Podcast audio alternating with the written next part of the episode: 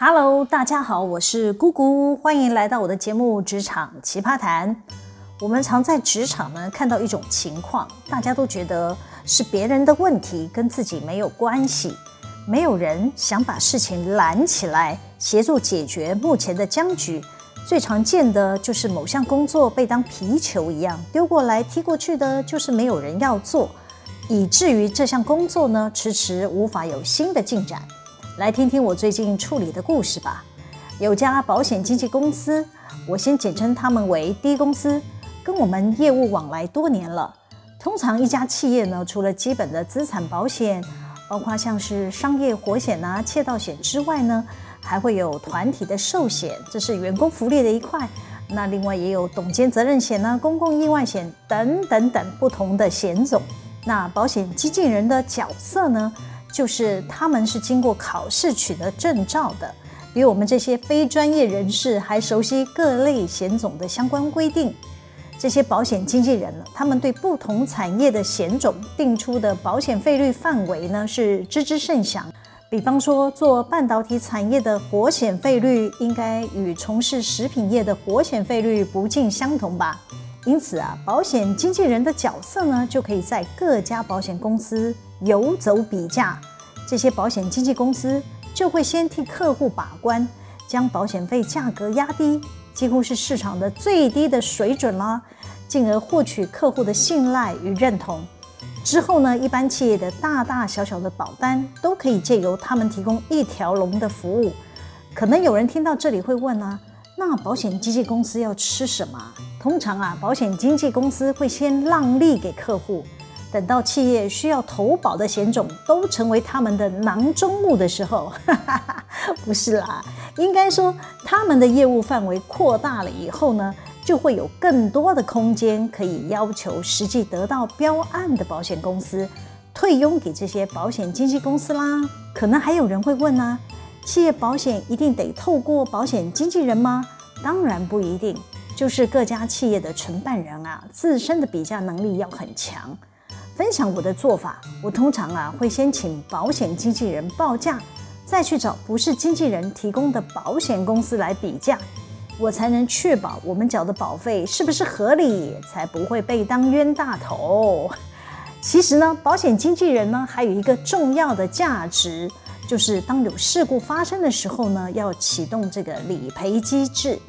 就能凸显你找的保险经纪人是不是真的站在客户的立场，去协助客户争取权益。一旦出事要理赔了，通常企业的角度往往就是在意过去所缴的保费到底有没有意义啊。如果保险经纪人可以帮我们向保险公司拿回该有的赔偿，这只能说是勉强及格的保险经纪人。假设你的保险经纪人除了帮你拿到该拿的保障之外，还可以帮你就保险合约中，虽然没有明确的规范，但可以帮助企业争取更多的服务，那么就是一百分的保险经纪人，值得长期合作。讲到这里，大家不要误会，姑姑姐可不是要拉保险，我也没有开保险经纪公司，我只是要先帮大家就今天的故事背景大概描述一下。今天呢，就是要讲我与保险经纪人交手的故事。我们公司的团体保险啊，在每年的六月到期。在这之前呢，我们同时会找其他寿险公司一起比价。合作多年的 D 公司经纪人 J 小姐呢，主要是跟她配合多年的寿险公司坚持不肯调降价格啊。我理解啊，有较多的理赔案发生，来年的费率一定会升高。但对企业而言呢，相同的保障条件下，还是要比谁家的保费比较便宜嘛。因此啊，J 小姐他们这一组啊，去年就丢掉了我们集团所有团体保险的保单，我们就改投国内知名的寿险 K 公司啦。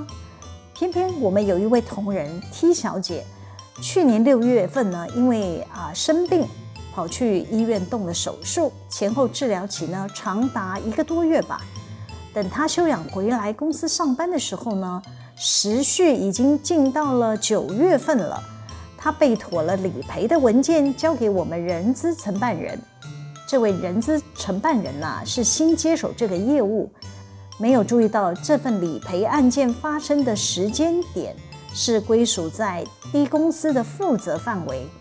应该是要联系保险经纪人 J 小姐协助，就将 T 小姐要申请理赔的文件呢，直接挂号邮寄给了新得标的 K 公司。K 公司的理赔部门人员呢，收到了文件，一查住院时间就不在他们承保的范围内，当然无法理赔啊，就将文件退回。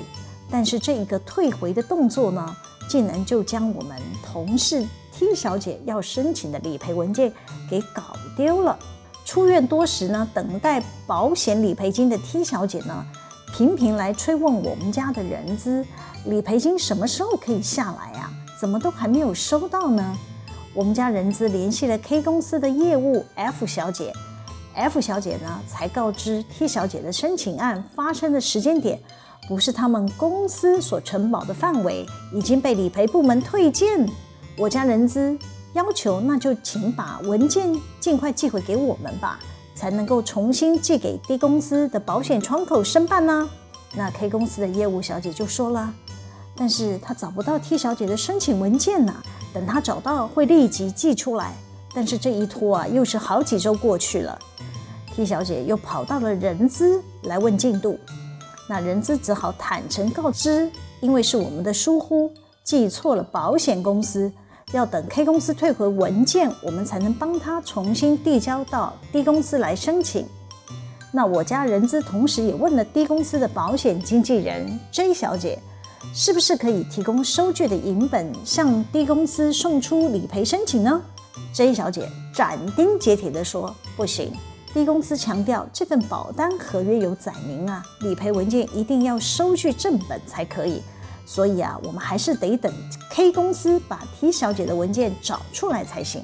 新得标的 K 公司算是知名的寿险大公司啊，不知道是不是因为实在规模太大了，负责的人太多了，竟然找了几个月还是找不到那份文件。于是我的同事 T 小姐就一通电话打进了 K 公司的客服中心申诉。这负责承接我们团险的业务人员 F 小姐。当然是首当其冲，被他们公司要求务必要协助客户解决问题。F 小姐毕竟是来自大寿险公司，当然清楚知道，类似我们这一类的团体保险理赔的相关规定，是可以有专案融通的部分，不是非要正本收据不可。她不能理解 D 公司的保险经纪人 J 小姐为何坚持要正本收据呢？F 小姐告诉我们人资说。可以请 T 小姐先准备副本吧，再寄给 D 公司申办。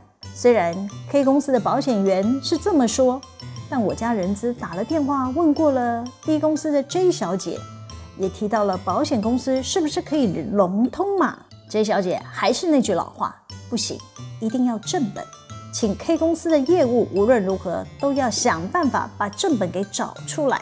事情走到这里，简直就是鬼打墙嘛！各说各话，对事情完全没有帮助。K 公司业务 F 小姐是两手一摊，说我们就是找不到啊。D 公司 J 小姐又说理赔就是要正本啊，非得找出来不可。我的下属人资同仁前几天才向我报告这件事，我有点懊恼，怎么现在才告诉我啊？但我又不忍苛责他，因为现在人很难找，我怕我会把人给骂走了。我知道很多小朋友呢，就是怕老板追究，为什么他会把文件寄错了保险公司嘞？他们一定得趁老板还没有发现前，想办法把事情给搞定。无奈啊，拖了这么久，事情不仅没有如预期的进展，还让我们同事 T 小姐抱怨连连。我家人资就告诉我说啊，我有寄挂号信的号码，K 公司可以查出来是谁签收的嘛。唉，他们就是找不到嘛，不用花时间在这里纠结。最倒霉的是我的同事 T 小姐，都已经出院九个月了，完全没拿到保险理赔金。我能理解 T 小姐生气的原因，换作是我，应该也会去申诉。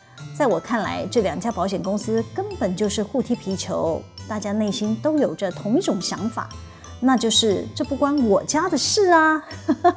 K 公司 F 小姐可能认为，明明就是你们人资不上道嘛。本来不归他们公司理赔的文件，干嘛要寄给他们呢？害他们理赔部不小心搞丢了文件，还莫名其妙被 T 小姐客诉呢。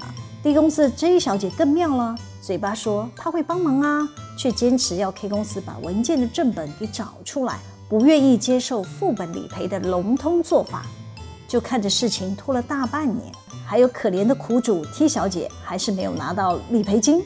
当然，我们家人资也有错，没有早点跟我反映。我最喜欢教训人了啊，不是哈哈，我最喜欢帮大家打开僵局了。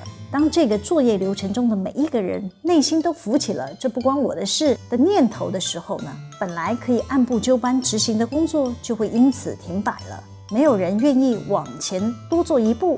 我很快厘清，J 小姐才是让这整件理赔案可以顺利进行的关键。她身为保险经纪人，其实是可以帮我们同事 T 小姐解决问题的，却是设置了重重的障碍给我们，还一直纠结理赔的文件不是正本就不行。这个同仁的理赔案发生的时间点，本来就是 D 公司的经纪人服务的范围内，摆出一副文件不见不关他的事，给我们人资承办人吃好多次的排头。我推测啊，他因为在去年丢失了我们团险续约的机会，原本该有的服务也随着保险合约到期而停止。谁叫我们要换掉他呀？是不是？为了帮我们家的同仁团险理赔申请案，我只好亲自出马了。我跟 D 公司的 J 小姐说，我们公司是要保人。我们准备有关的切结书，是不是可以加速帮助 T 小姐办好理赔申请呢？J 小姐还是在跳针的说：“不行，没有正本就是不行。”我回她：“可以给我你负责寿险公司的窗口吗？我想要亲自问。我不相信理赔条件竟然这么硬。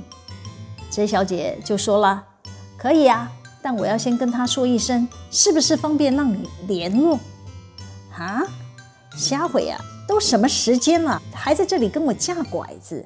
我这时有点动气了，直接提高了音量说：“如果我都要直接问保险公司的承办，我不知道我们公司干嘛要委托你们当中间的经纪人呐？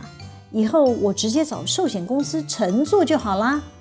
请问你们保险经纪人的价值在哪里呀这小姐被我一凶，顿时语塞，讲不出话来。我接着说了。保险经纪人的价值就是要客户理赔时，你们能帮客户快速的拿到理赔金，而不是让我们缴的保费没有获得该有的保障吧？J 小姐的态度啊，才终于软化。她说她会找寿险公司讨论，帮我们 T 小姐尽速拿到理赔案。不到半个小时，她就回电给我了。她说应该有机会帮 T 小姐申请了，我等等寄给你申请书。请你帮忙转替小姐签名啊！唉，我心里想，这不是你早就该做的事吗？都已经拖延了大半年了。今年到期的团体寿险，你们公司应该可以不用来报价了。